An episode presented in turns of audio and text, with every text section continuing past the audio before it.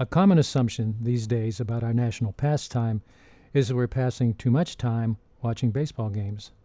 Not only are the games too long, there's too little action during a game.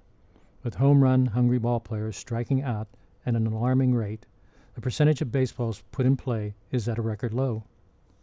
To shorten games and stimulate more action, Major League Baseball Commissioner Rob Manfred wants to bring a clock to a sport that has often been admired and praised because it isn't limited by time. He wants a twenty-second pitch clock, a two-minute time limit on instant replay reviews, a limit on the number of visits to the mound by catchers and managers, a lower strike zone, and the elimination of a four-pitch intentional walk. Players have been hostile to Manfred's proposed changes. They have argued that the uniqueness of baseball is that, unlike football and basketball, it has no clock, and that imposing time limits will destroy the game's beauty and legacy. Texas Ranger Jonathan Lucroy, in an interview with U S A Today Sports, said that he understood trying to speed up the game, but this isn't football. It doesn't make any sense. Feeling the pressure to speed up the game, the Players Union agreed to several minor changes going into the two thousand seventeen season, including changing the intentional walk.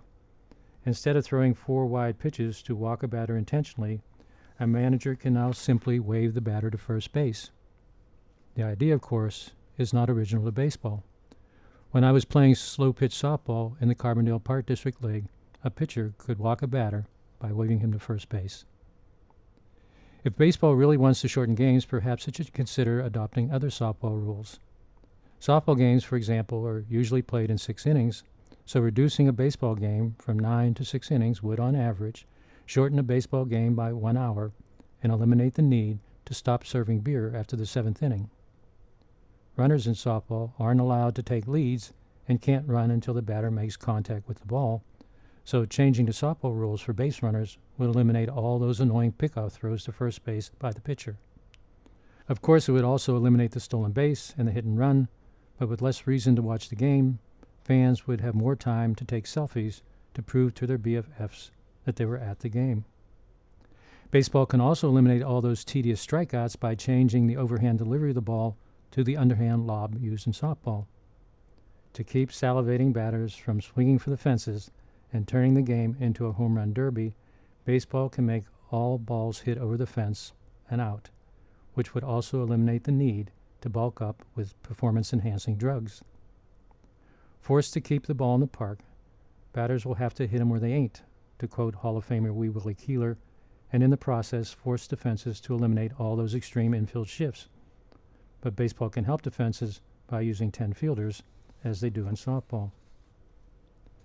When I tried out my idea for speeding up the game on my wife Anita, she just shook her head and said using softball rules for baseball was the silliest thing I'd ever come up with, and she's heard me come up with plenty of silly things. She said there's only one thing wrong with baseball today, and it has nothing to do with the pace of the game. Anita doesn't like the sloppy way most players wear their pants down around their ankles. It makes players look like they don't know how to wear baseball pants.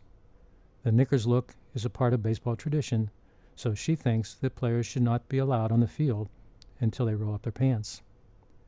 As for those who think that baseball is too slow and boring, Anita wonders what's wrong with spending a few hours relaxing at the ballpark. Perhaps, in an age obsessed with texting, it's our limited attention span and not baseball that's the real problem. This is Pete Peterson for Reading Baseball.